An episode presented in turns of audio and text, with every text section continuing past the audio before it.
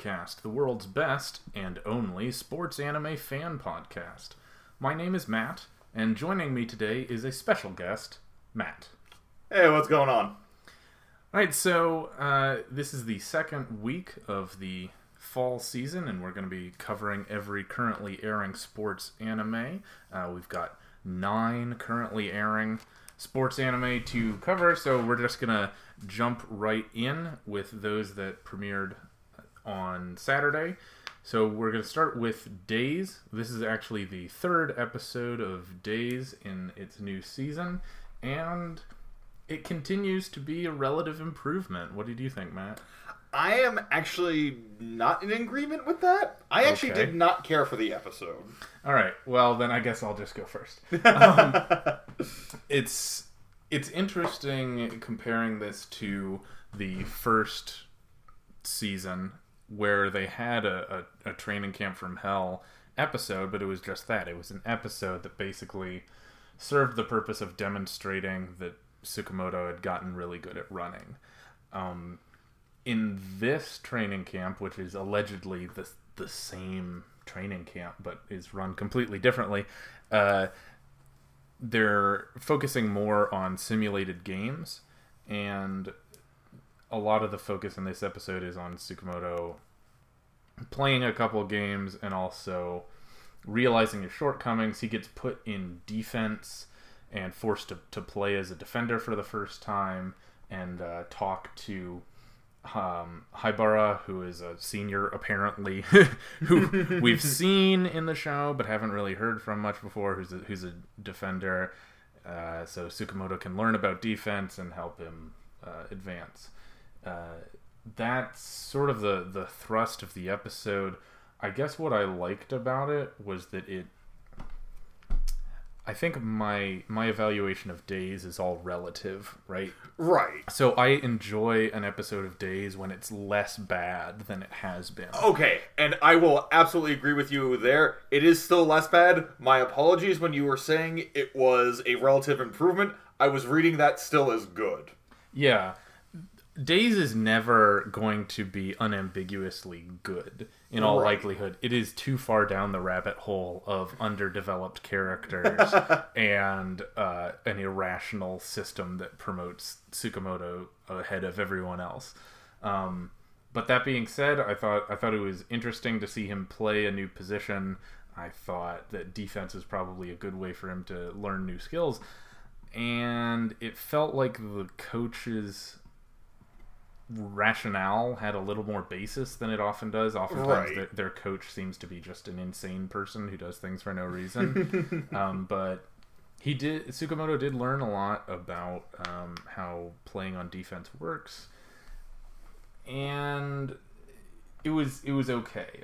Again, like the the the issues I have with Days are pretty systematic at this point. Um, Right. They try to introduce and develop another character. In this case, it's Haibara. Right. Um, also, they try to make Ubukata seem like she has more of a relationship with with the first years than we have ever seen before, and they try and do it without blinking. You know, they they, they, they don't acknowledge the fact that Right. it's ridiculous that you're introducing someone in the 15th episode Right, of, yeah, of a exactly. 24 episode show and trying to pretend like that's normal. like that they're just they've just been a recurring member of the cast all this time. Yeah. So what did what did you think? I so my big takeaway from this episode was that I felt Haibara was a far more interesting character than Tsukamoto. Oh, yeah. And I actually am kind of mad that he is not the main focus of the series. Yeah, I mean, almost anyone would be better than Tsukamoto, but Right, Haibara would be particularly good. But especially because he feels a lot more like how Tsukamoto should act, I feel like. Right. he's going through old footage of of games he's studying them he's trying to do see and do what he can improve he reminded me a lot of maruo from baby steps in that regard Yeah. and he it's just a much more interesting approach to see a character who is actively going out of their way to do things to improve themselves rather than just constantly running He also got a pretty sin- sincere and genuine laugh out of me when he did that giant across the field drop kick against Dr- Tsukamoto. Yeah. I mean, I I agree. It's funny because yeah, now now that you bring it up, there there's a point at which he's watching old footage of the game and Tsukamoto like covers his eyes because he doesn't want to see how bad he is. Right. And Haibara sort of looks at at him. He's like, if you're not going to study your own mistakes, how do you think you'll improve? And Tsukamoto's because just what?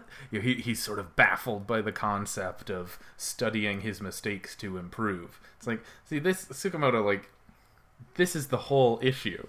You have to be beaten over the head, and other people tell you how to learn because the only thing you're good at is running indefinitely. Right. Um, the the other issue I had with it is that it seemed pretty clear to me that Tsukamoto is better suited to be on defense, right?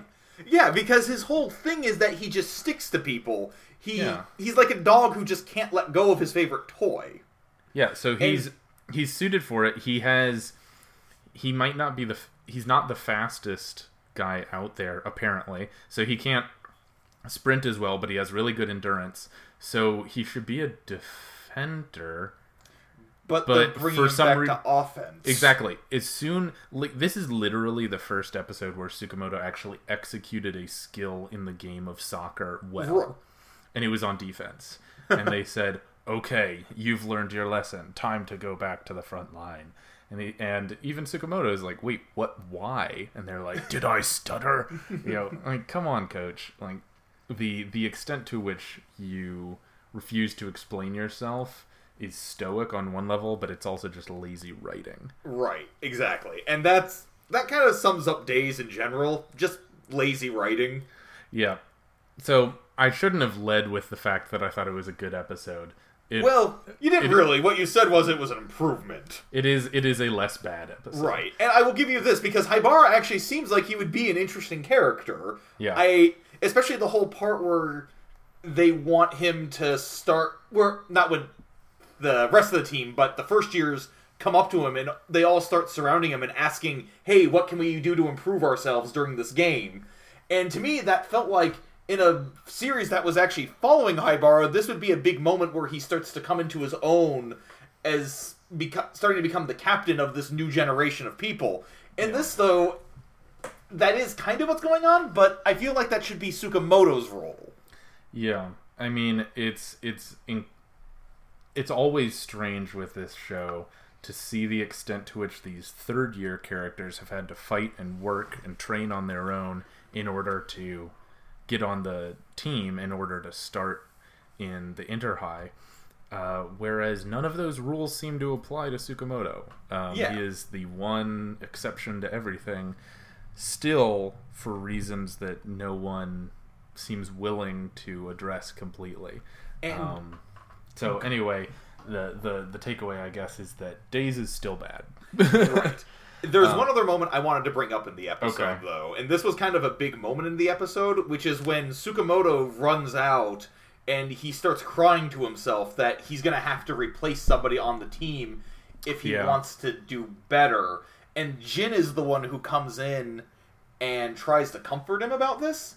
Yeah. And I feel like this was really an unearned moment in the series oh yeah, because they're trying to push this whole narrative that Tsukamoto and Jin are have this grand bond, this really strong bond of friendship. And Jin comes up to him and says, "Hey, you know, if you choose not to, it doesn't matter because we're still friends." And all I was thinking during that scene was, "Are you really?" Again, it goes back to all this underdeveloped char- character development where we haven't really seen Jin and Tsukamoto do much with one another since the beginning. They the series has sort of followed Jin a lot, and we've kind of gone into his character, but his whole relationship with Tsukamoto past the first couple episodes has not really been a prevalent thing. Well, that's I mean that's the issue for every character in Right. that the the show tries to imply that there has been a lot of character development and a lot of buildup of relationships off screen and expects the audience to trust them. Trust me, trust me. They're a team and they're friends. Um, we don't have time to show you, but they definitely But are. but trust us on this, dude. Totally. Yeah. So, anyway, moving on from one underachieving show to another, uh, there's a new episode of Tiger Mask this week, and I thought it was like Days a relative improvement on a show that's overall not very good. I would agree with that. Yeah, so a lot of what we saw here was in the first two episodes, the Tiger Mask narrative advanced very rapidly with the introduction of Naoto as the new Tiger Mask and him challenging multiple global wrestling monopoly wrestlers to to fights and it seemed like we the plot had gotten ahead of the development by half.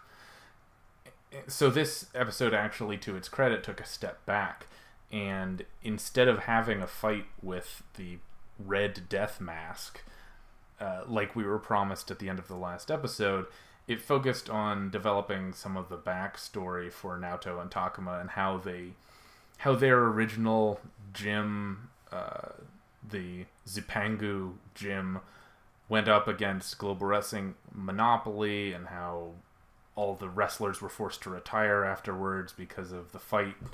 The, the the featured fight was the one with Red, Yellow Devil in the first episode, but then all the other fights destroyed the Japanese wrestlers and everyone retired.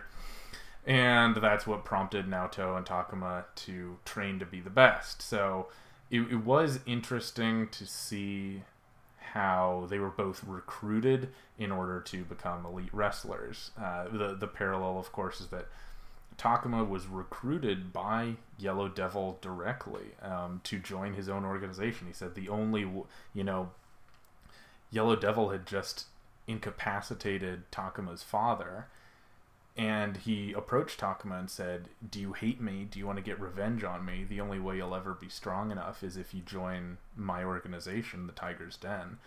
Um, and that was apparently convincing. And so Takuma, you know, went off to Seattle, where it looks like it's either Seattle or Vancouver on the map. They showed in the first episode, Right. and joined Tiger's Den, and then uh, Naoto was similarly approached, and I thought this was actually a good touch. He was approached by the former Yellow Devil, uh, the retired Yellow Devil, uh, who had renounced the ambitions of GWM and wanted to train Naoto to be the new Tiger Mask. Um, so it's it's unclear exactly how these characters related. Uh, I'm sure there's a lot of references to the old Tiger Mask show that we are not getting fully. Um, and I think we'd probably enjoy it a lot more if we knew that, but probably not that much more. Yeah. Uh, and anyway, o- overall, I thought it was interesting to see some of the background where they came from. It justifies a lot of things a little more. I was very frustrated with the first two episodes with how Naoto becoming Tiger Mask was never addressed. So right. He just honest- sort of was. honestly, it feels like a lot of these elements should have been in the first and second episodes. Right. And that was largely my issue with the episode was that this really felt like this was the setup episode, but I feel like with the first two episodes they really just wanted to jump in into the big actiony moments. Yeah. So they skipped over all the necessary to back all the necessary backstory. And I felt like had we jumped into the series with this episode with just a more straightforward telling of the series, Yeah. that would have worked out a lot better for me. I agree.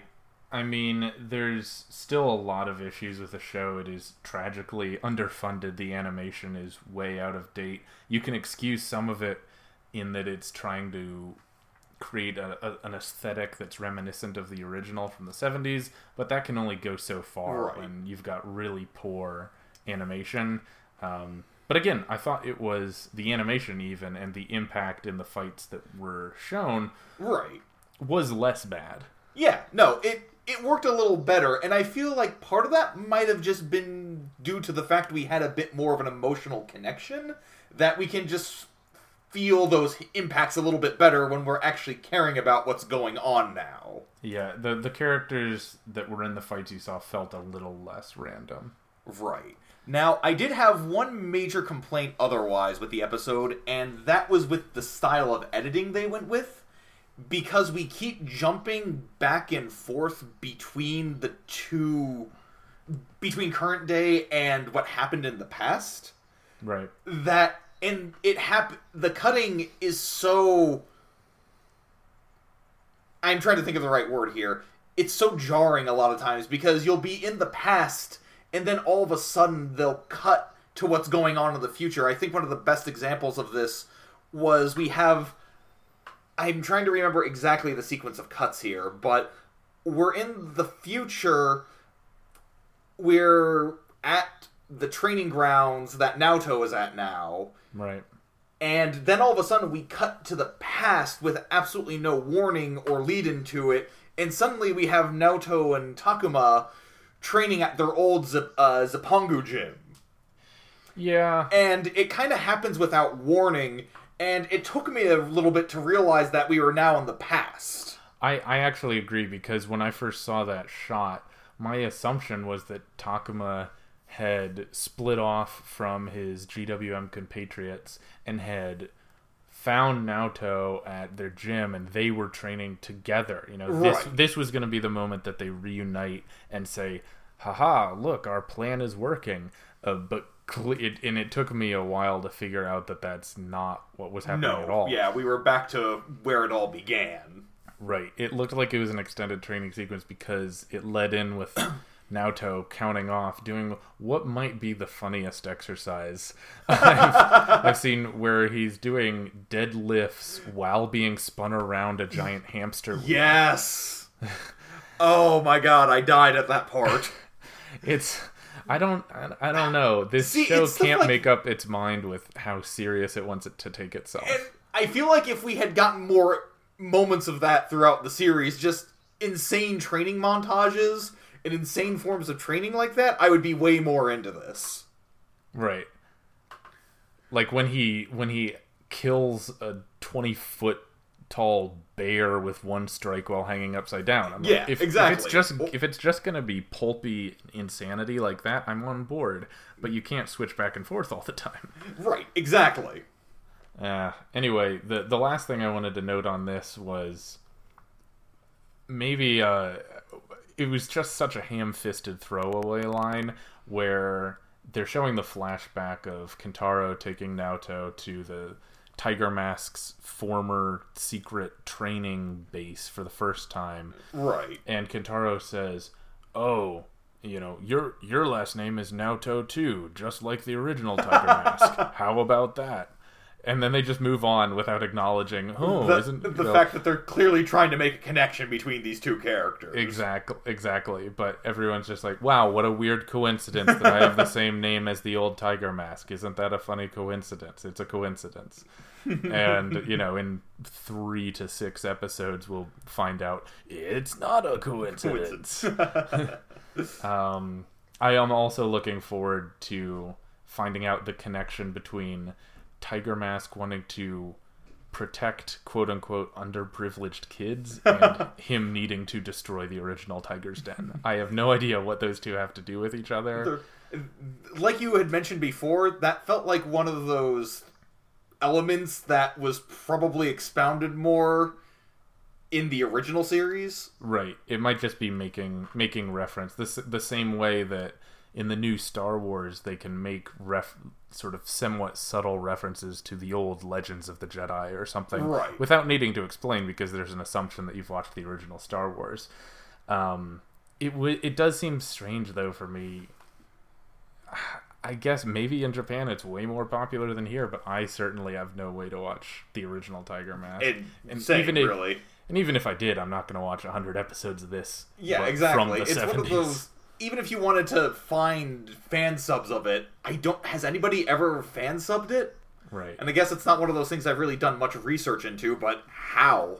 Yeah, or why. Anyway, Right. we don't need to dwell on this. It's it's not a special show, but it's it'll be interesting to see where it goes moving forward. Yeah. I agree. And this has been a week, uh, or this was a day of improvements for a lot of series because coming up next is March Comes In Like a Lion.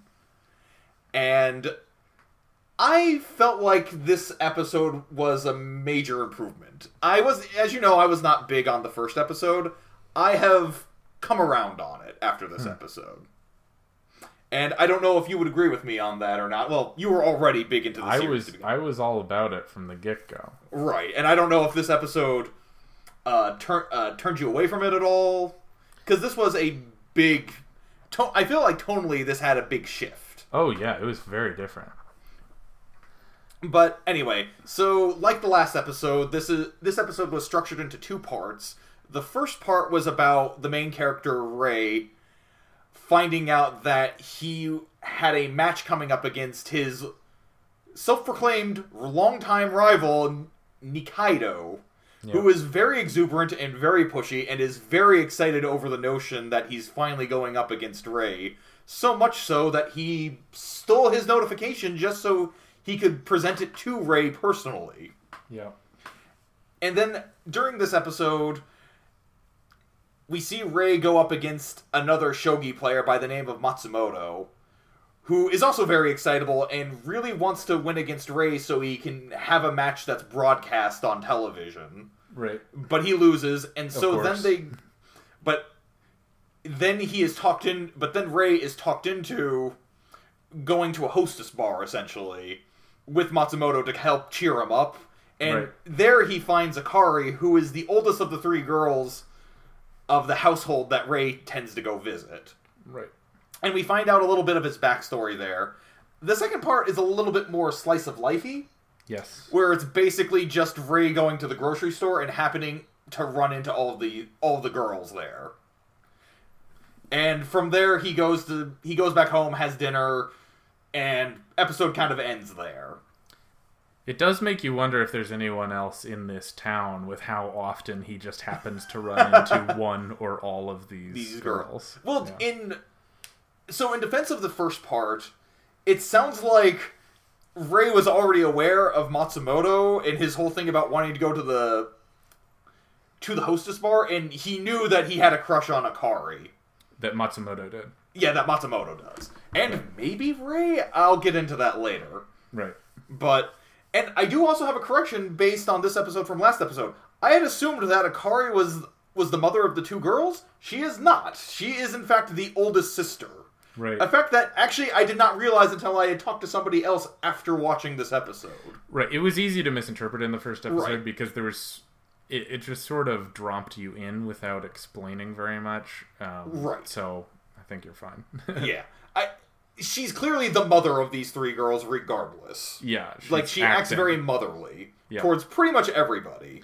Yeah, so she lives then with her two younger sisters and her grandfather, and her parents are out of the picture for as yet undisclosed but uh, clearly very traumatic reasons. Correct. So, anyway, I guess what I liked a lot more about this episode than the last episode was we got a lot. It felt a lot more subtle in how they portrayed Rei's character in this one, as opposed to the last one, where I felt like they were really beating you over the head with his constant angst. Yeah. Like, one of my favorite parts about it was after he beat Matsumoto, Matsumoto is just beside himself. And they play it up a little comedically, but they explain, or a guy by the name, I think they just refer to him as Mr. Smith, Yeah, uh, who I believe is a foreign shogi player, clearly. but he. But he explains to Rei that the reason why Matsumoto wanted to win and be broadcast so badly was because his grandfather was ailing and was in, on the stroke of death, and so the only way that his grandfather could ever watch uh, Matsumoto play a game of shogi was if he could get is was if he could raise high enough in the ranks so that he could have a match broadcast nationally. right. And I felt like that explained a lot of Rei's hesitation and why he feels so disgusted sometimes by playing people in shogi because without really making that without the episode making that connection for us, it's explaining to us, yeah, Rei is crushing the dreams of people. And I believe he feels pretty guilty about that. Right, because he doesn't have a dream for himself. Really. Yeah, exactly. But he, but there are all these other people who are so excited to be playing shogi, and he's just destroying their hopes. And to me, that did a lot for Rei's character. That's interesting. Yeah, I think what will a lot of the people who loved the first episode of this show loved it because it seemed very much like an art piece. Right. And the the tone was so much about living inside of Rei's head. Right. And seeing trying to feel what he was going through and understanding that eventually over time it would be revealed as to why he started to feel this way. And that when it worked for people, it worked because of that, and when it didn't work for people, it didn't work because of that. But this did have a very significant tone shift in that most of this episode was outside of Rei's head. Right. Um, you were seeing it from a more of a third person perspective. You there was a lot more of the light, silly tone, and I wonder whether the the first half of the first episode was really dwelling in Rei's own depression. Right. I wonder whether that's something that they will allude to moving forward, but not ever come back to spend a significant chunk of time in. Right. And I think I I think what I like honestly is doing more what they did in the first episode where they make implications to his past but never really delving into it because I like more when how we can determine Rei's personality based on these observations of how of how he interacts with people and just normal facts about his life like something I really loved as well was his just explanation that he pro players have to play 30 to 40 matches a year and and then people who get even higher up who start becoming really talented and start winning a lot of matches they have to start playing as many as 70 to 80 games a year. And when I saw that, or when I heard that, all I could think about is, yeah, that's why Rei feels like he's really isolated. He's going to school just so he's he has to go to school and then he but then in his spare time all he can really do is shogi. Right. He doesn't have time to do anything else. No wonder why he feels so isolated and so withdrawn from everybody else Right. And I just I really lo- and I really love just these minor details that tell us so much more about the character. Yeah, I think any show that treats its audience like adults and lets Right. them interpret things and lets them figure these out is is good in my books. I do have, have one question for you, Matt, Go for it. on this. Um, to what extent is March comes in like a lion about shogi? Not very much. Yeah, I feel like a we kind of went over this in our previous episode, but March comes in a li- in like a lion really feels more like a character study of Rei than it really does feel like about Shogi. So do you think do you think that they'll ever teach us any of the rules of shogi, or do you think it'll just plop us in with a bunch of experts who have no need to explain it? I'm guessing because Shogi is not really a focal point, like the match between Rei and Matsumoto is played so quickly and just so matter of factly Yeah, that I don't I think it kind of expects the viewer to know something about shogi. I don't know how well known the rules of shogi are in Japan. right. Yeah, I wonder what the comparison would be because if I were to watch a show about chess, I don't know all the strategies, but I can. Yeah, we know all I the pieces. We know we know the basic movements. Yeah, it doesn't help that the chess pieces in shogi are all identical, but just have different words Right. written on them in Japanese, so it's unintelligible to me.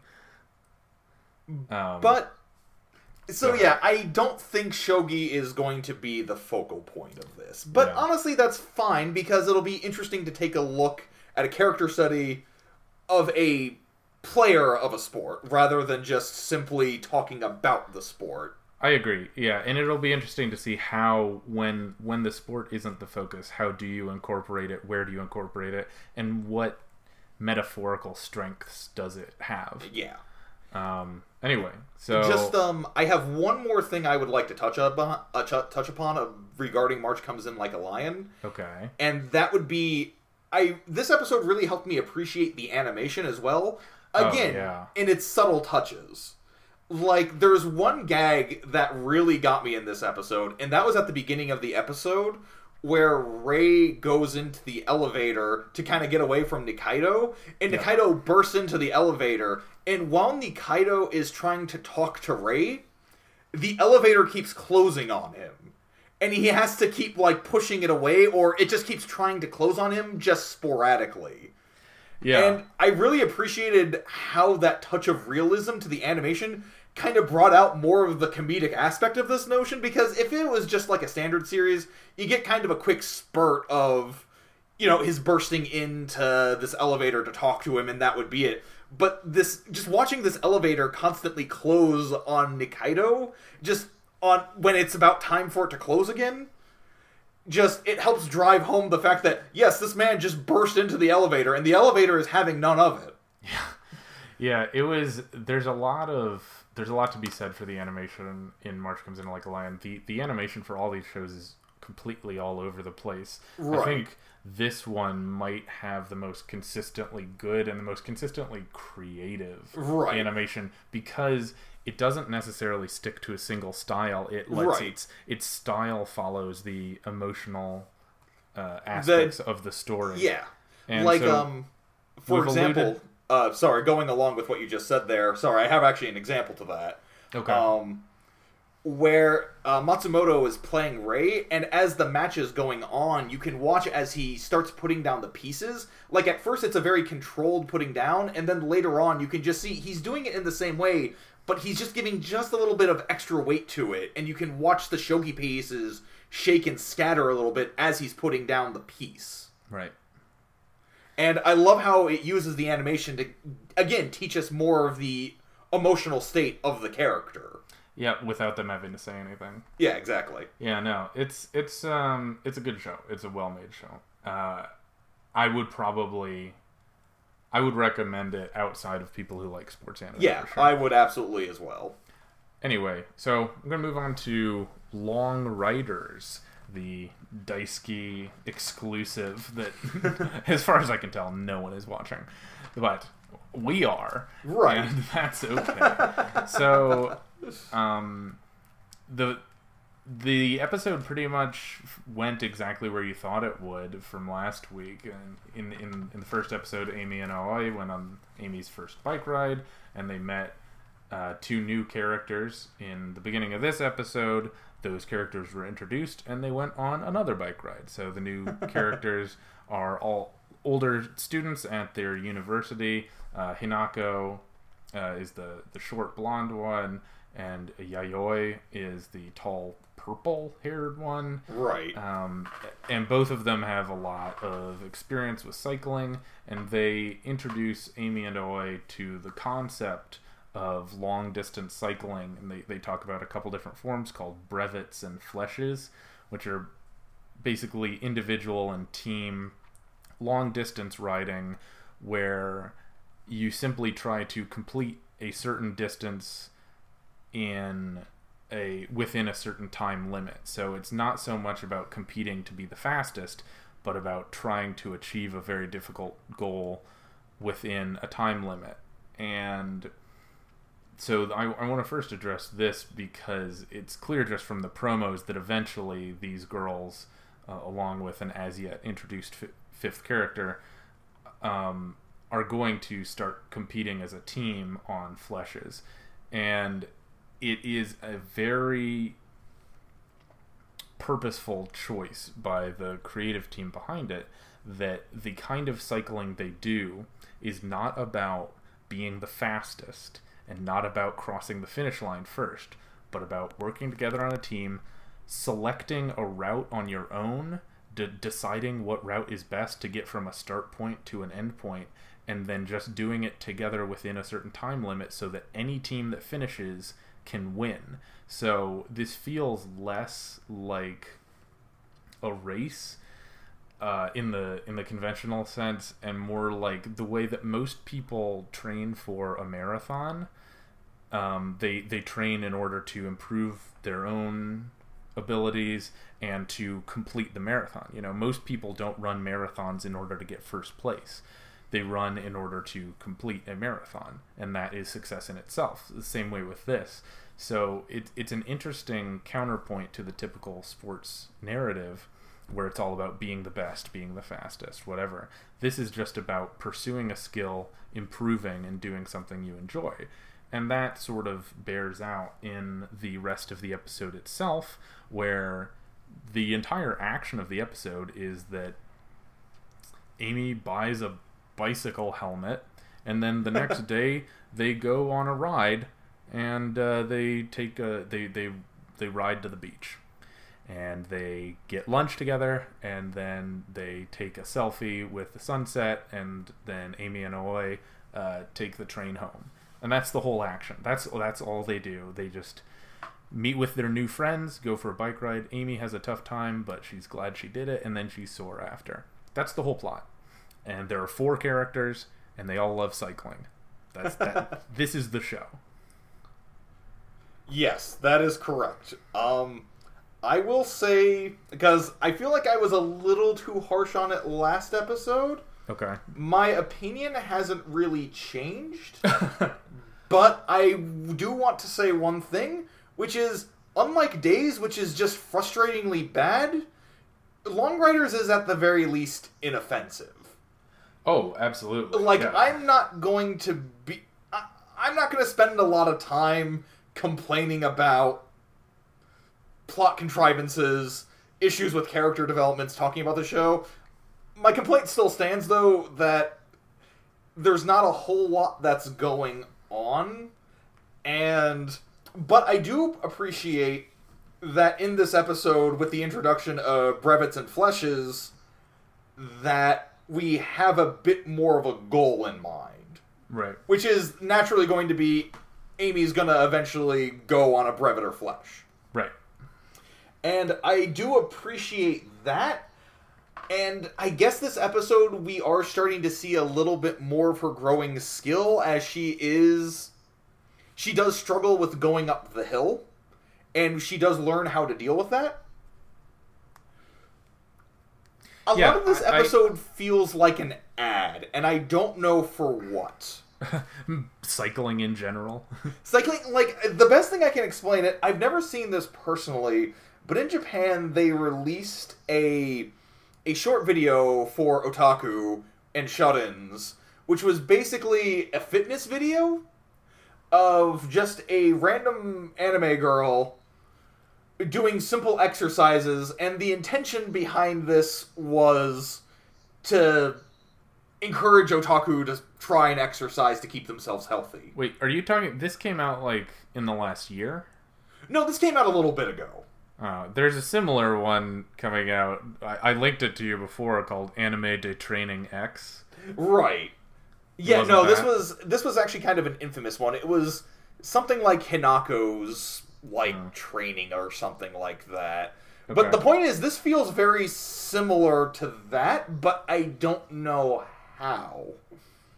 Just in the very quiet nature it presents all of this, I feel it's a very gentle series. Well, yeah, I mean, I think this is functioning sort of as a bridge between the traditional sports, sports centric anime like uh, Yowapeda or something, Right. You know, specifically about cycling, about joining a team, being a cycler, whatever. It's a bridge between that and the more the relaxing shows called Iyashikei, uh, or the, Right. cal- the calming shows. So this is it's an interesting balance. I kind of like the what what I like about it is that it is a very simple show. It has very limited aims. It's not trying to introduce 15 characters. It's in try- trying to introduce Right. four and eventually five characters and make you like them. And it's trying to slowly justify why Amy would go from being a complete novice to being someone who bikes competitively. And it's not rushing it and it's not forcing you into it. The only way that the competitive cycling came up was Hinako mentioning, "Oh yeah, like I've done some competitive cycling before. It's fun, but you know, whatever." That's about as much as went Right. into it, and I I appreciated the fact that they didn't just jump into saying, oh, we're we're four girls. We just need to find a fifth, and then we can be a team. Let's do it. They sort of joke about it, but they're not really serious. And Right. I, I like that it felt a little more natural, whereas a lot of shows go immediately from "Oh, cycling exists. I guess I should be the best." like All Outs, which we'll get into that later. yeah, But I guess I can agree with that. It does show that going along with what I said about it being kind of an ad, I guess what it does is I guess a lot of people can be pretty intimidated by sports Yeah. just on the basis of how they are presented in anime, which is we are staking our lives and our futures on this one single game. And Yeah. this does kind of show, hey, you know what? You can treat things like a hobby too. You know, you don't have to just devote out just all of yourself to just one thing. Like you can take it easy. It's it can be a hobby. You can experiment with it. It's okay. That's not a problem. Yeah, and I, it it did, does feel like it is making a case to people who've never cycled before that you can buy a cheap bicycle. And even though some things are confusing at first, it's not that hard, and it might be fun. Like, I I don't know. I think that's it. May not be a, a deeply compelling narrative, but it's not a bad message. There are a lot worse messages in some of these anime. Okay, so I will say I still do not like the show, but you have Yeah. given me I think you have convinced me at the very least that it does serve a purpose. Yeah. And Good. I do I can at least appreciate that. Well, that's that's something. All right. So, um, do you want to move on to a show that has pleasantly surprised us? Yes, that is correct. Uh, Scorching Ping Pong Girls. We are on the second episode, and I'm going to tell you. I, I'm going to tell our viewing public or listening public Right. what I told you, which is I hate this show, and I hate the fact that I love it so much. yeah. This has no right to be as good as it is. yeah. So anyway, in this episode, Koyori, the main character, is working her way up the ranks. We get her big game first of all against the number three of the team, uh, Huko- Hokuto, who has blue hair and she has a very analytical style of play. She manages to beat her, and then she goes on to face Tenka, who's who has blonde hair. She's kind of she's a little crazy and wild, and she has a very highly offensive style Yeah. and she manages to win. And Of at the very end of the episode, she we are getting set up for her big match against Agari, who is the number one in the club. And really, this series' biggest strength is the plotting, which is I. l- Agari is maybe one of the better rival characters that I've seen in a sports series, and I cannot believe I'm saying that. Like, her I really appreciate the range of what she shows in, about herself. Yeah. In in just two episodes. In just two episodes. In this episode, we actually watch her get kind of scared of Koyori. Like, she is getting very intimidated by the fact that Koyori has a very real shot of taking away everything she wants. And we have, like, she doesn't even watch the game against Tenka because she's so nervous that she just goes out running. Yeah. She can't even watch this match. And even when she comes back, she asks herself, hey, I wonder if anybody was worried about me because, you know, she still wants that attention. And, Yeah. but no, nobody cares because everybody is surrounding Koyori because, again, she beat Tenka. They can't Yeah. believe this. She's the new ace, quote She unquote. is, she's becoming the new ace. And Koyori is trying is trying to figure out how to get over this. How over the fact that she may be dethroned. And she has to practice and she's doing whatever she can to basically not be destro- dethro- dethroned. Right. I can't talk. And so much of the fact that she keeps Mune Mune uh, like after school to basically teach her her smash. Yeah, it's there's there's a lot of interesting things with this episode. It it's unfortunate that the series is getting so little attention broadly. You know, Right. so All Out is getting more attention than this. Days is getting more attention than this. Nobody's talking about scorching ping pong girls. And the issue, which I've mentioned to you before, is that there is a disconnect between the art style and the narrative. Right. And the narrative is really solid. It's got a really solid core plot, really solid core main cast. But the art style is so pandering to just the wrong fan base for this sort of thing. Yeah, which is it- a very ota- it it feels like Long Riders and Scorching Ping Pong Girls should have the reverse art style. Yeah, exactly. They should have the art style of the other. Yeah, absolutely. And I really hate that Scorching Ping Pong Girls has to is appealing to this or doing whatever it can to appeal to this otaku base. Now, I realize a lot of that comes from the original source material because we took a look at the manga real quick and we saw that yeah, this is just I mean, they're just doing a pretty straight adaptation of the original manga. Right.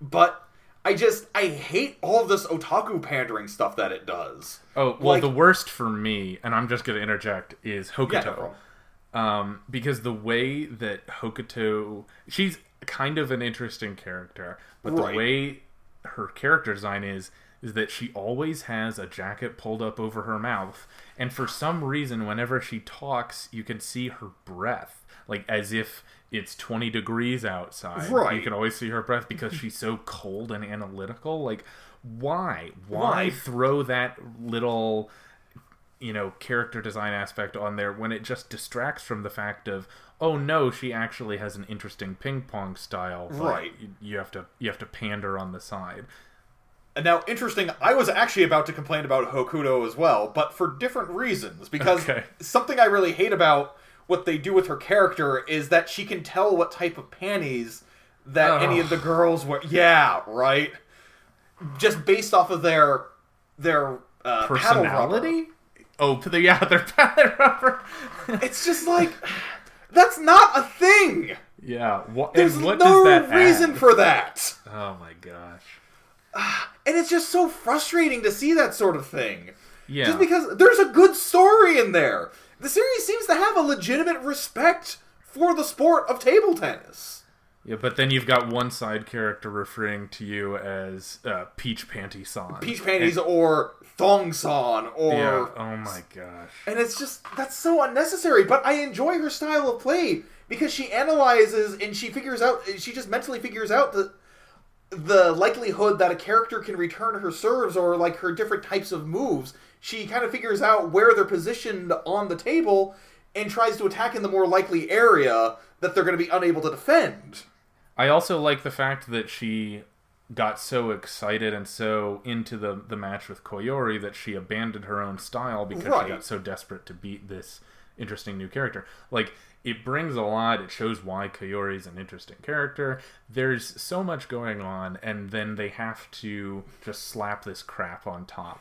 Like Yeah. the first episode, the issue was with everyone talking about Mune Mune's breasts, and it's like, Right. come on, that's so unhelpful and so unnecessary. Right. But you just got to throw it in there. But you just got to throw it in there to sell the merch for the for the hardcore otaku fan base. yeah, but this it feels much more similar in design to Baby Steps than Right. it does to Lucky Star, which is what it looks like.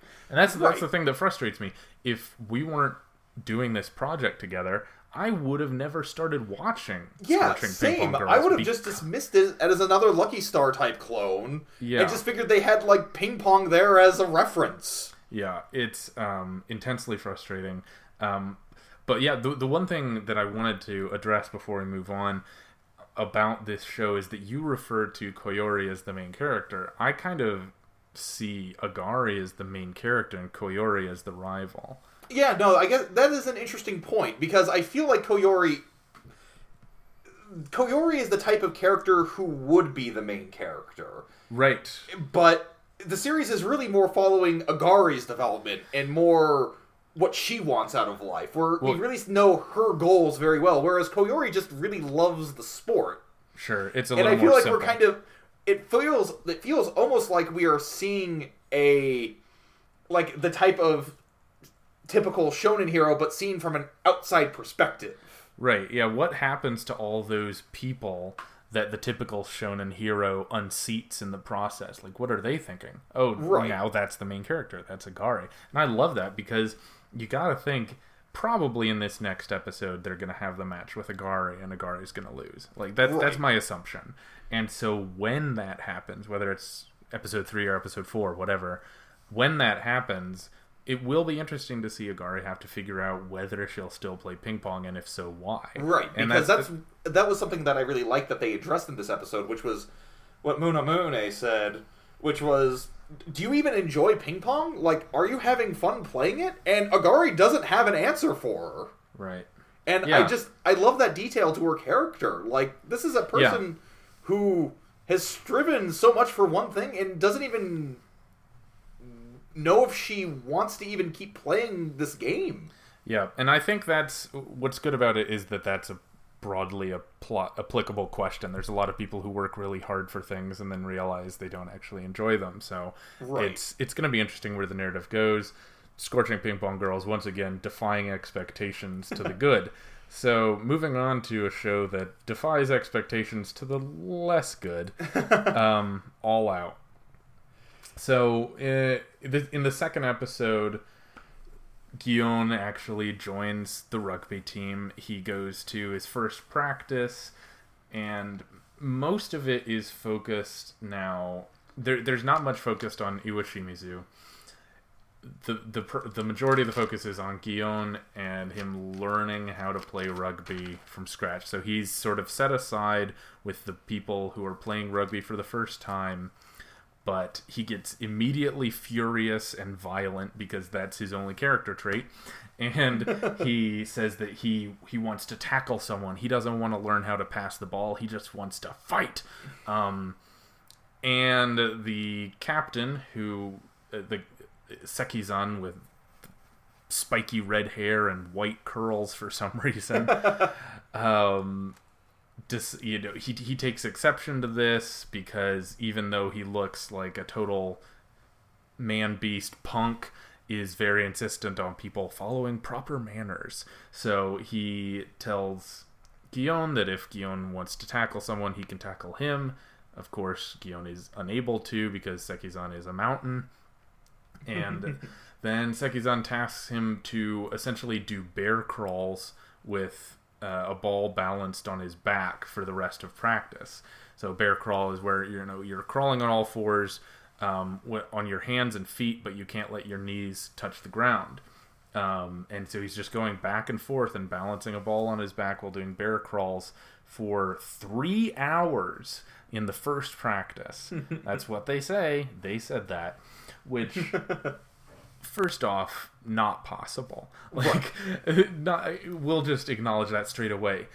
Then to further that, they keep showing this sequence of events where every day they go to practice, and every day Sekizan has Gion just do bear crawls for multiple hours for the entirety of practice, and then at the end of practice, he is allowed to attempt to tackle Sekizan again, and once again, he cannot, he cannot, he cannot. And this is the focus of the episode is him doing bear crawls, and uh, by the end, Gion uh, he, he's he's done so many bear crawls that he has a revelation of the the true way to tackle, you know. and he he built he takes Iwashimizu and he develops his ultimate technique for tackling, which he then tries out on Sekizan at the end of the episode, and it turns out it's don't tackle them in the abdomen, tackle them below their knees. So he just runs straight at him and then dives at his ankles and trips him. And that's the ultimate technique. So all of those bear crawls taught him, oh, maybe I should stay low to the ground. like as if that was the thing he was supposed to be learning. Right. Yeah, no. It doesn't make a lot of sense.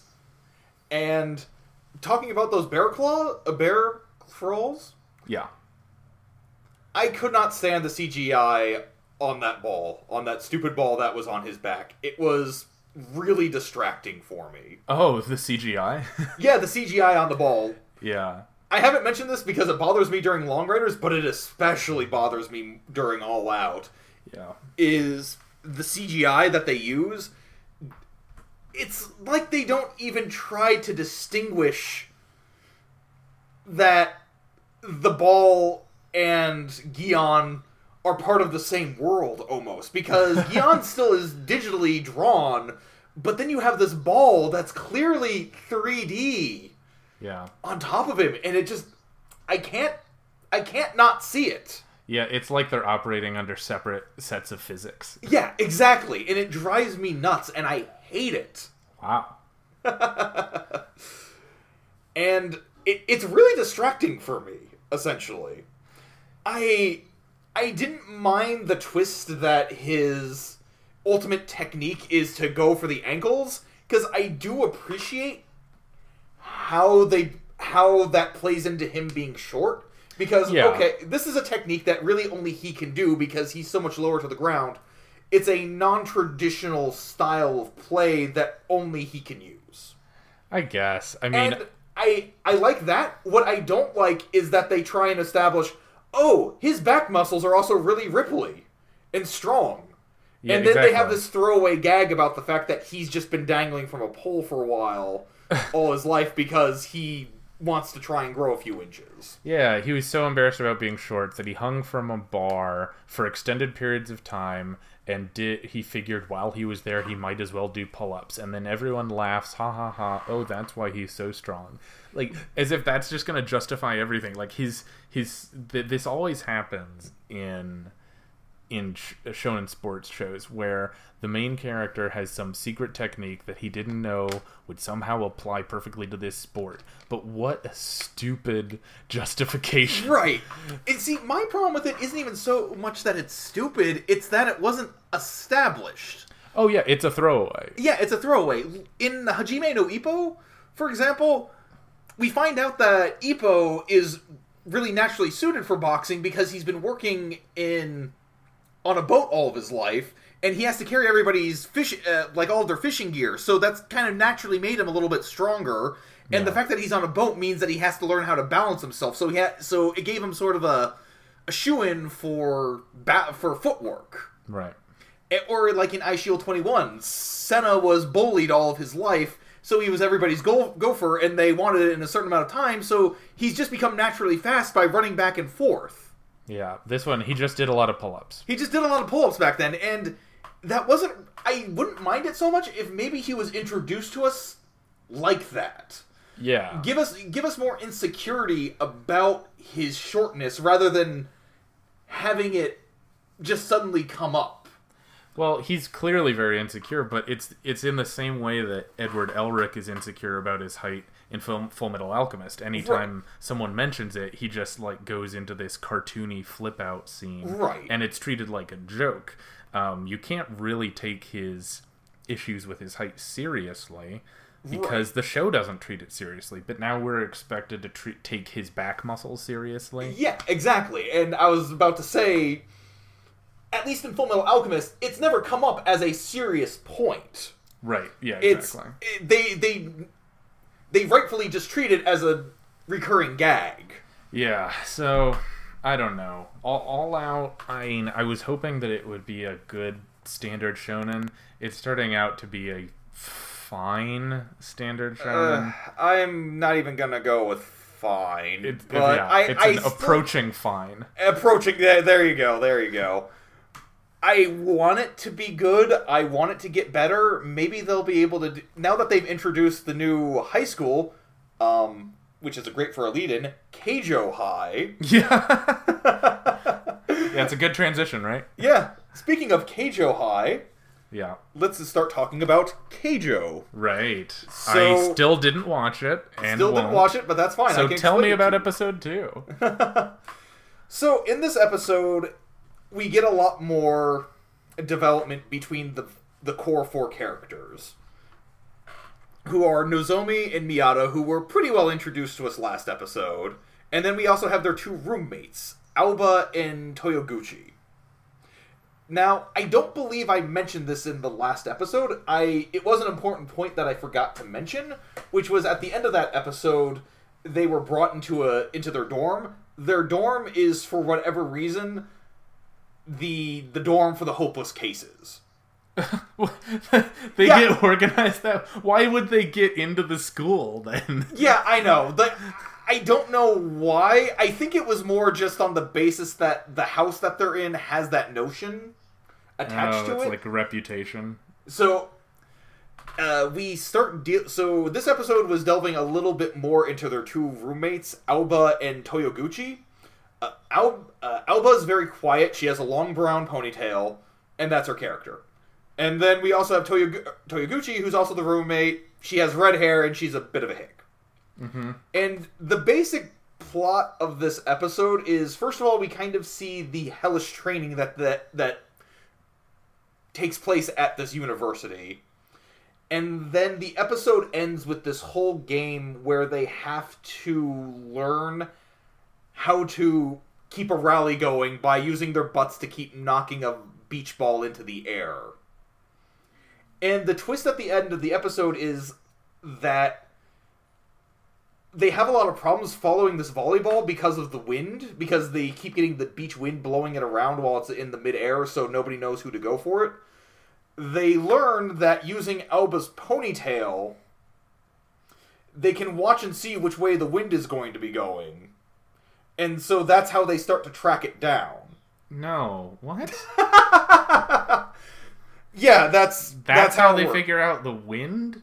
Yeah, because they can see her. They can see her ponytail blowing. Oh my gosh. And the big reveal at the end, because Aoba's very quiet, she won't say anything. And at the very end, when they see her hair blow, basically, they try and make her feel not bad about being quiet because they can tell that Aoba knows where it's going, but she's not saying anything to anybody. So Nozomi figures out, hey, I know how you're doing this. Don't worry about it. Just signal to me where it's going, and I can. And then I can chase after it, or one of us can chase after it. And then at the very end, she makes the signal, she starts running towards it, and then Aoba uh, realizes, hey, no, wait, it's changing suddenly. And she, but she's not close enough to it.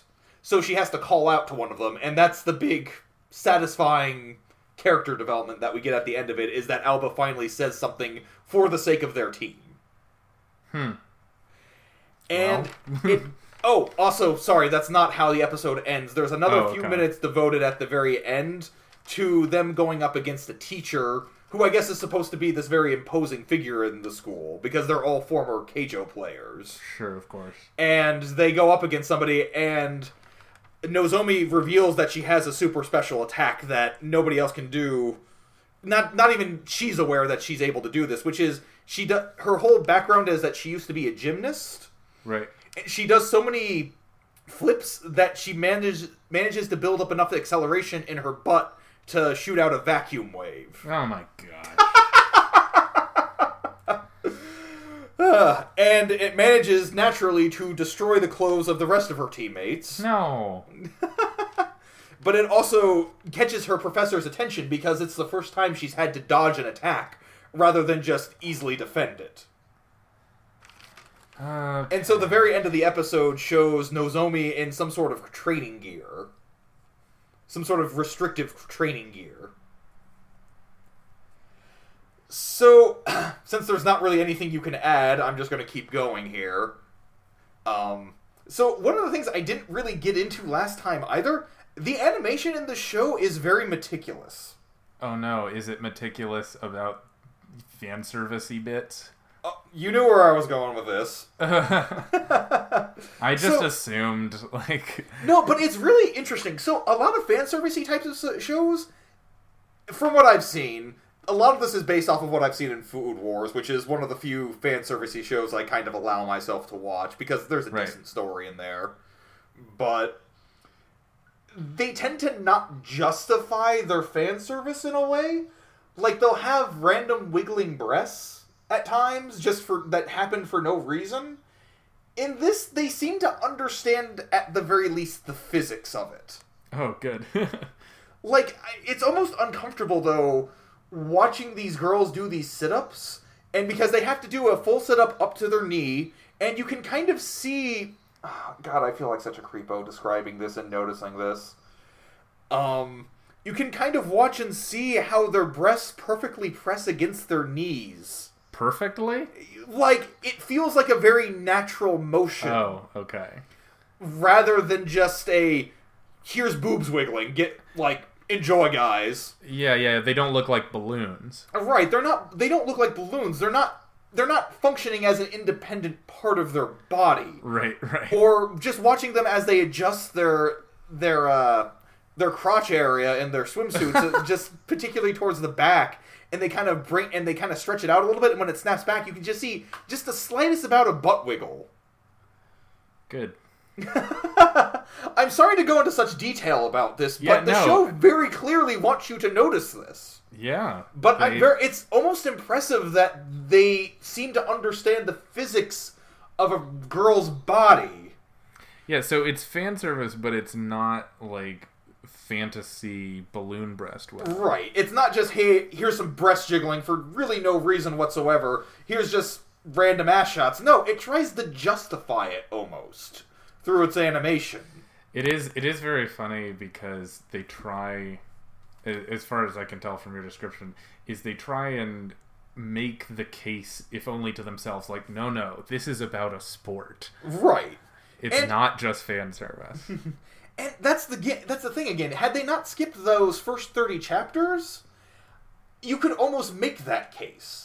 Hmm. That this is more of a parody than it really is that much of a fan service series. Right. But they very clearly wanted to just give you a straight fan service series. they just jumped straight into the part with people's butts Right. And not as I've read like the first like 5 chapters or so and the butts are there, but and it's still, it's clearly a prominent part of the series. It's a part of the story. Nobody's arguing that.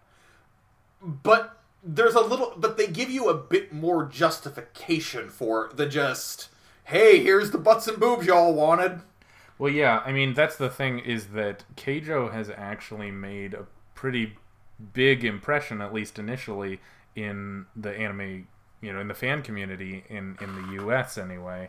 And I think a lot of that is because they jumped right into it. They jumped straight into the insanity to make a first impression. Right. And so people tuned in not because they were promised that like in 5 or 6 episodes we'll have this crazy butt fighting contest, but because they said we're going to have butt fighting from cell 1. it's the butt fighting show. It's Isn't funny that you bring weird? it up like that. Um, something I didn't mention in my fir- in the in my discussion of the first episode is that literally the first shot you get is a girl's butt. Okay, Yeah. that's actually not true. There is a brief second showing you a shot of the stadium that they're in. Then there's an immediate cut to a girl's butt and then to her boobs. Yeah. And going a bit more into the narrative side, my issues with the narrative here, because I don't want to just focus on butts and boobs, even though that's clearly what Keijo wants you to do. Right. Um, I do have an issue with the way they present the story, which is this is supposed to be this hellish school, but because Keijo is a made up sport, we really have no context for how difficult their training really is. right. Like one of the first one of the first exercises they show you is that they have they have the girls doing a hundred butt figure eights Yeah. where they basically are just shaking they're moving their butts in a figure eight motion and i guess if you really wanted to try it you could see how difficult that is yourself but nobody knows how that feels Yeah, that's not a real exercise. that's not a real exercise exactly so i really don't have any context for how difficult the school really is yeah. and it kind of detracts from the struggle that they're going through. It kind of detracts from their journey. I guess. I mean, you know what journey there is there. Right.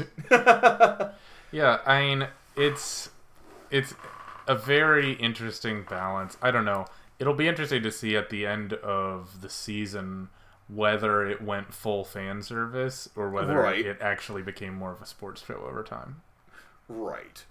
And speaking of sports shows, which is I that was a better transition in my head. yeah, Um, that could go for anything we're talking about.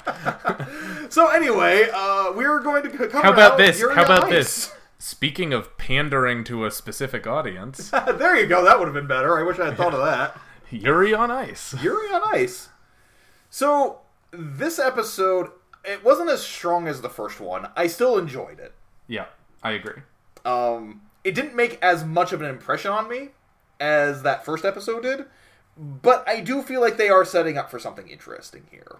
Yep. So, in this episode, we have Victor finally meeting Yuri, and I'm going to start referring to him as Yuri now because we now have a different name for the other Yuri. Yeah. But I'll get into that later. So, Victor has met up with Yuri and has informed him, I want to be your coach. Sure. And he immediately wants to try and get to know everything. He wants to get to know everything about Yuri. And Yuri is very embarrassed by this because Victor wants to come into his room And, and sleep with him. Yeah, sleep with him. Yeah, Not metaphorically, like And Yuri doesn't want to let him in because he has all these embarrassing posters of Victor just Yeah. hung up around his room. And during this episode, during the course of all of these events, we have uh, Yuri Plisetsky, who was Victor's former protege, track him uh, track down Victor in Hasetsu, which is the city that this all takes place in. Well, yeah, he didn't have to do much tracking down Right. because Victor posted on Instagram, "Hey, I'm in Hasetsu." Right. No, I understand. Well, because he still has to pinpoint his location because he's following all the different pictures he took and of all the different locales he went to. Right, right, right. And that's how he ends up tracking him down within the city. Yes, obviously, he specifically said that's where he was. Yeah. Anyway, so you're so Yuri Plisetsky ends up getting the nickname of Yurio, which is now how I'm going to start referring to him Yep. because that just makes it easier. Yep.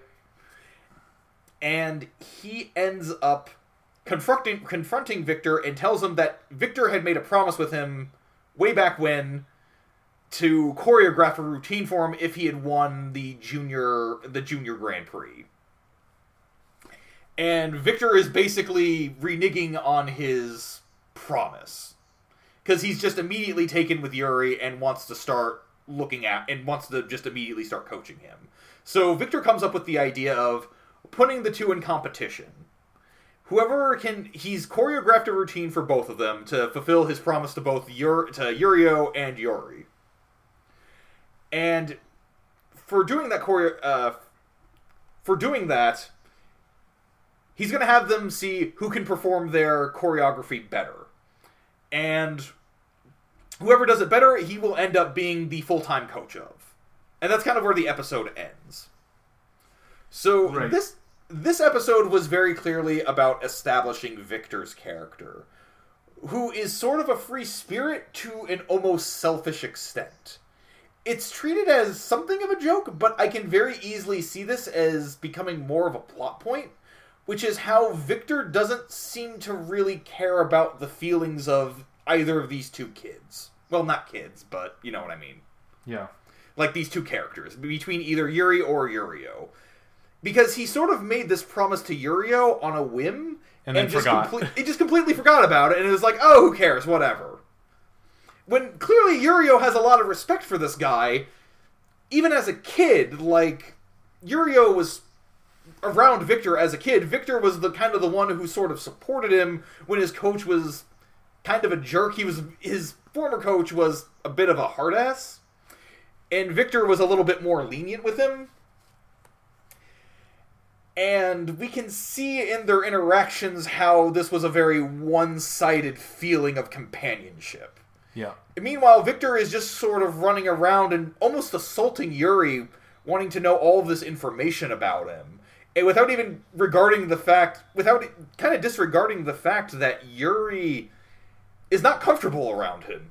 Yes, he's excited by the fact that Victor wants to train him and he desperately wants to live up to these expe- expectations that he has. But it's still a very shocking thing for him to just suddenly have this man, this man that you've idolized all of your life, just suddenly come up to you and want to know everything about you. Yeah. It was um I don't know. It, it was an interesting episode and I think like you said a lot of what it did was set up it felt it helped to justify the inclusion of Yurio in the in the cast. It'll sort of center on these three guys um, for the rest of the show. What did you think about the fact that although they're I guess going to be doing the same choreography, they're going to be doing it to different settings of the same song. Um, so he for but he forces them to perform to a setting that they are not naturally comfortable with. Right. And I th- Um, and uh, just one second, and the, the the specifically that the two settings he is forcing uh, Yurio to perform to uh, a setting based on romantic love, and he's forcing Yuri to perform to a setting based on erotic love. And so Yurio is uncomfortable with romance, and Yuri is clearly uncomfortable with um, eroticism or you know sort of pure sexuality. Right. Uh, what what do you think that sort of says about the direction and what the narrative is trying to go for? I think what I took from that was that both of the because see, I didn't take that as romantic love. I took that as unconditional love. Oh, Well, because I swear they said the line unconditional love, so it's more along the lines of just loving somebody for the sake of whatever. Like Okay. they didn't have to earn it. okay. Versus having to earn love, I guess Oh. is how I took it. Oh. And Yuri has always, and the way I took it is, Yuri has always had this unconditional love of Victor, or this sort of idolization of his mentor. And now he has to start thinking of him as an actual person. He's now confronted with the fact that, hey, I have to win, I actually have to win this guy over. Whereas Yurio has always sort of taken Victor's presence for granted and he has to reevaluate that. Hmm. And I guess that's kind of what I had. To, that's kind of what I took about it. Like he has to. Victor now, or sorry, Yurio has to start analyzing what it is that drove him to Victor in the first place. Huh. I guess that's sort of how I see the plot take uh, take place. At the same time, though, I also see it as very selfish of Victor because Victor is basically pitting their love against one another, just essentially for his own affection.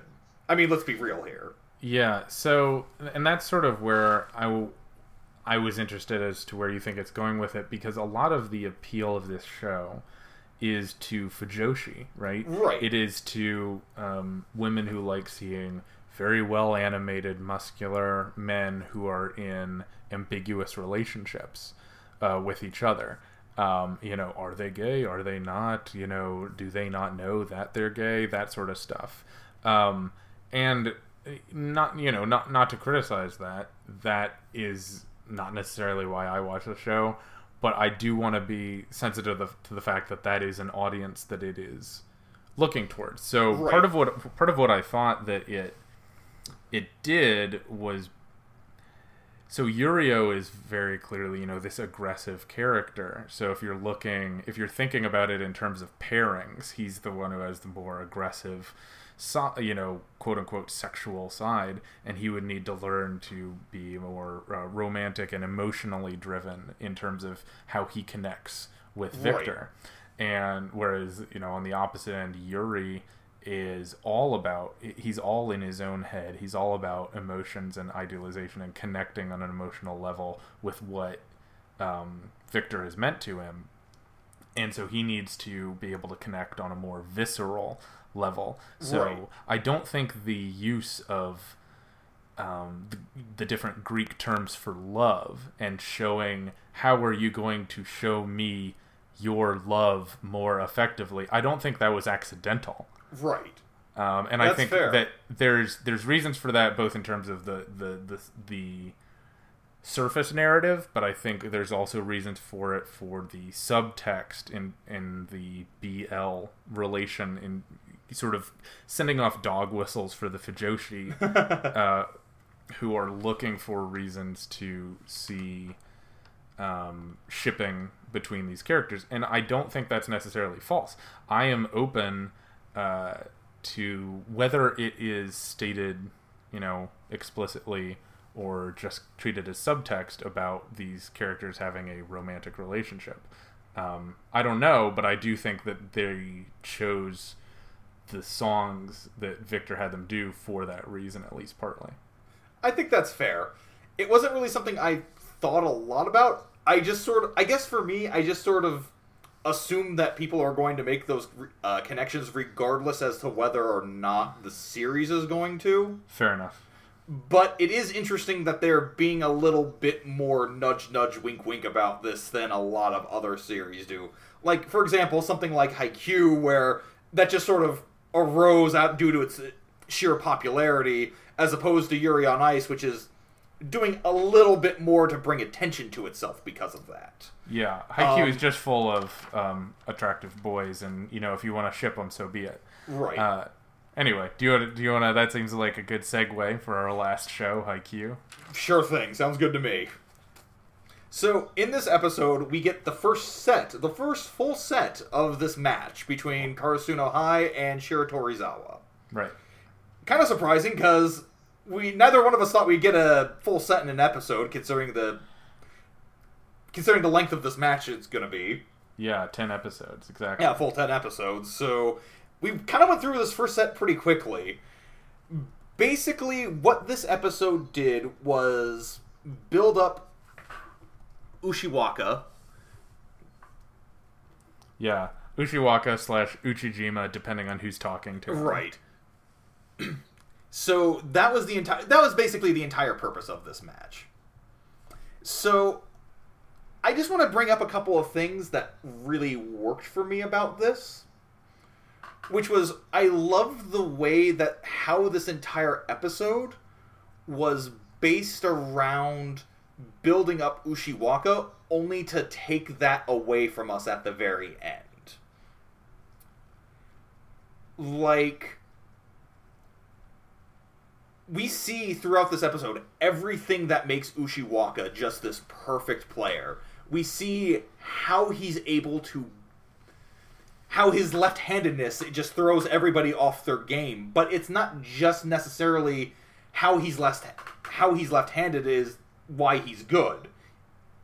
He's also he, there's a moment where he goes up to serve and they're like, "Okay, so he's serving now. Clearly he can't be that great at that." They even draw a comparison to Oikawa from the previous seasons where Oikawa was this was this perfect perfect technical server and then they're like, okay, well Ushiwaka has a lot of power, but clearly his his serves can't be nearly as powerful as that, or Right. nearly as potent as that.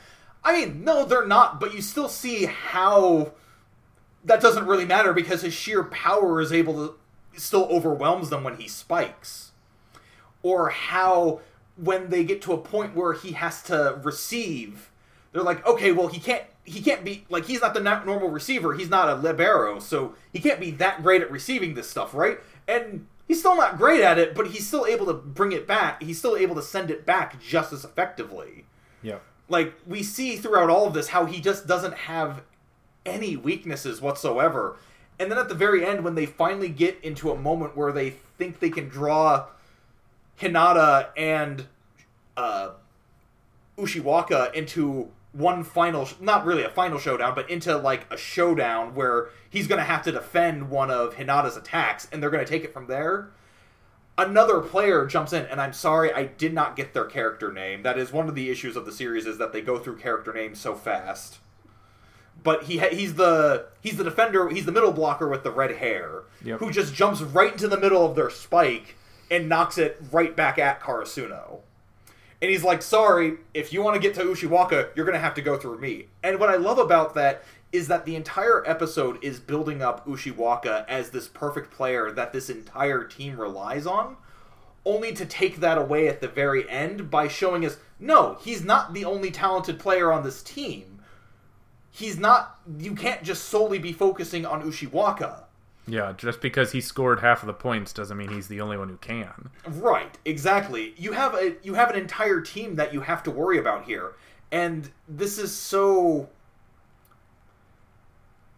this is a really good way in which they are showing comparisons between how they had to deal with Aoba Johsai and how they have to deal with Shiratorizawa because Aoba Johsai was Yeah. a team that was built up throughout the entire series and they finally got their big win against them towards the end. Whereas Shiratorizawa is just this complete unknown, and we have to, and we as the viewer are learning along with Karasuno just why they are such a threatening team.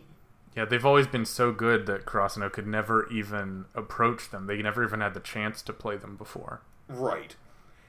And I just I love how they are handling the drip of information about this team because Ushiwaka was our only real semi-known character at this point from this team. Oh yeah, none of them had been introduced other than him. Yeah, exactly. And I just I really like how this episode managed to really build up and hype up this just this single player only for us to only for that big reveal that almost knocks us on our butt at the end about no, he's not the only hyper talented player. We have a lot more to worry about, and he, Ushiwaka basically won that first set almost on his own. Yep. But he didn't need to. You know, there's other players who can cover for him. It's it was really fun. Um, I mean, Haikyuu had had they have no dip in quality. If it's you need to start with the or the beginning of the series because it's a great series on its own. But if you get up to here, you're not going to be disappointed because the show absolutely maintains its momentum and. Uh, the characters are interesting. The Karasuno characters still are trying to figure out how to compete. It's interesting to see them. Um, there's just it's sort of it's it's working on all cylinders. It has a very well developed crew on the Karasuno side that you just sort of get to enjoy how well developed they are. Right. And now I think probably moving forward, since they managed to do an entire set in the second episode, the points are going to start slowing down. I mean, we've been saying this the whole time that the points aren't going to come as fast as they have been, so who knows? But I got to imagine the points will start slowing down, and next week we'll start seeing more Right. flashbacks for how the Shiratorizawa team was built and how all these other characters are related to Right. Ushiwaka and why they're there. So I, I got to imagine it's going to start relying a lot more heavily on flashback, which I'm actually okay with because I think it's, it's interesting. Right? Yeah. No, because I'm really interested in this team because we don't know anything about them, and they're one of the best teams. Yeah. And uh, I kind of wanted to address something you said there about how we know the points aren't just going to start dripping in. That's actually an interesting comparison between the two teams that we got in this episode because we watch how during uh, during this episode how Karasuno has to just keep trying and put all of this effort just to score a single actual point against Shiratorizawa. Whereas on just any time that Shiratorizawa is the focus, they're just scoring points like it's nothing. yeah, exactly. It's like it's a really great and effective way to just show just the sheer amount, just the sheer difference in ability between these two teams. Also, just one final point I wanted to address address about Haikyuu, that at least this week, was again going back to the animation here, something that has always been a very strong point about Haikyuu. But one thing that I don't think we give enough attention to, or a lot of people don't give enough attention to, is actually just the camera work during big shots. Oh What- yeah. Like there was one shot in particular that really stuck out to me, which was, or a series of shots. It was the first time Nishinoya def- uh, defends against Ushiwaka. Yep. What we have here is Ushiwaka. Jump, what we get is a face on, a full on view of Ushiwaka hitting the ball towards the camera. It cuts to Nishinoya's eyes, just to give us a brief reference of where it's traveling to. And then what happens is it cuts away, it cuts to the side as we watch the ball go down into Nishinoya's hands, and then it bounces off the hands and shoots off into the stands. Well, not into the stands, but off to the side. And what's really interesting about this is the way that the camera is following the ball. Because the camera, basically, as it's going down, as the ball is falling down, it does this very quick and swift swing around to watch the ball as it's bouncing off of Nishinoya's hands at the time of the impact. Yeah. And what's really what's really effective to me about that is that it's as if though the camera is aware that it's not the players where the momentum is going, but it's actually the ball. And I feel like that's something that a lot of sports series struggle with because they want to give because the characters are the focus of the story. They want to show how the characters are moving, you know, they're the highlight. But the animators are smart enough to realize that the action actually is going through the ball. Oh yeah, and all of the great shots in these two episodes with uh, Ushiwaka are I remember them because of the way that the camera followed the ball because you could feel the impact of the ball hitting off other players, the ball hitting off the court, and it was because they focused on the moment where the momentum was and not on character reactions. Right, not just on the character reactions or where the momentum was coming from, which is the players, but actually where it's going. Yeah. Yeah, no, I mean, overall, I have no complaints. Um, before we wrap up, since we've just uh, we've gone through the first two episodes of Haikyuu, I'm interested if I can ask you two very brief questions. I can get a very brief prediction on uh, where the series is going to go. So, the first question is: um, Do you think that Karasuno is going to win this match? and that's something I don't know. I I want to say yes because this is the first really this is the big like this is the big match that lets them go on to nationals. Well, yeah, I mean, they're devoting an entire season to this. Right. and so I want to say that just based on tra- on the tradition of sports series that because this is the moment where there is no more room for failure. yeah. And a lot of sports series will generally have the characters lose at less opportune moments, or like moments where it's a big deal that they lose, but it's not the end. So, based off of that formula, I want to say no because if the if they lose here, then the story effectively has to end. right. But Haikyuu has always been very good about surprising us, like they did last season, where in their first big game against Aoba Jose or oh, Aoba Johsai, they go up against Oikawa for the first time in a full game, and they end up losing, and you think that's the moment where there is no return. And so they, but they still, but the series manages to still make them lose, while then still maintaining its core cast, but upping the stakes at that point because at that point there is no more moment for lo- they can't lose anymore beyond that moment. Right. So I don't know if I'm making any sense here. So I guess what I'm saying is. the is short answer. Can, the short answer is Haikyuu manages to keep the surprise going. Yeah. So yes or no? All I know is that my gut says maybe. Uh, great answer. Okay. you. Well, I say yes, they're going to win because they can't devote ten episodes to a match they're going to lose. uh, and yes, it's going to go five sets because how else are they going to get ten episodes? Well, obviously we we both knew that it was going to go the Yeah. full five sets. Anyway, okay. Well, that's uh, so we've got a maybe and a yes. So way to be dynamic and bold in your predictions. Um, all right, I think that uh, more than wraps up our time for this week. It was great talking to you, Matt. Thanks for joining me. Oh, I'm happy to Um, anytime. Yeah, and we'll be back next week to cover week three of the fall 2016 anime season. Our logo design is by James Ratcliffe. The theme music is Fly High by Burnout Syndromes, covered and performed by Luke Bartka.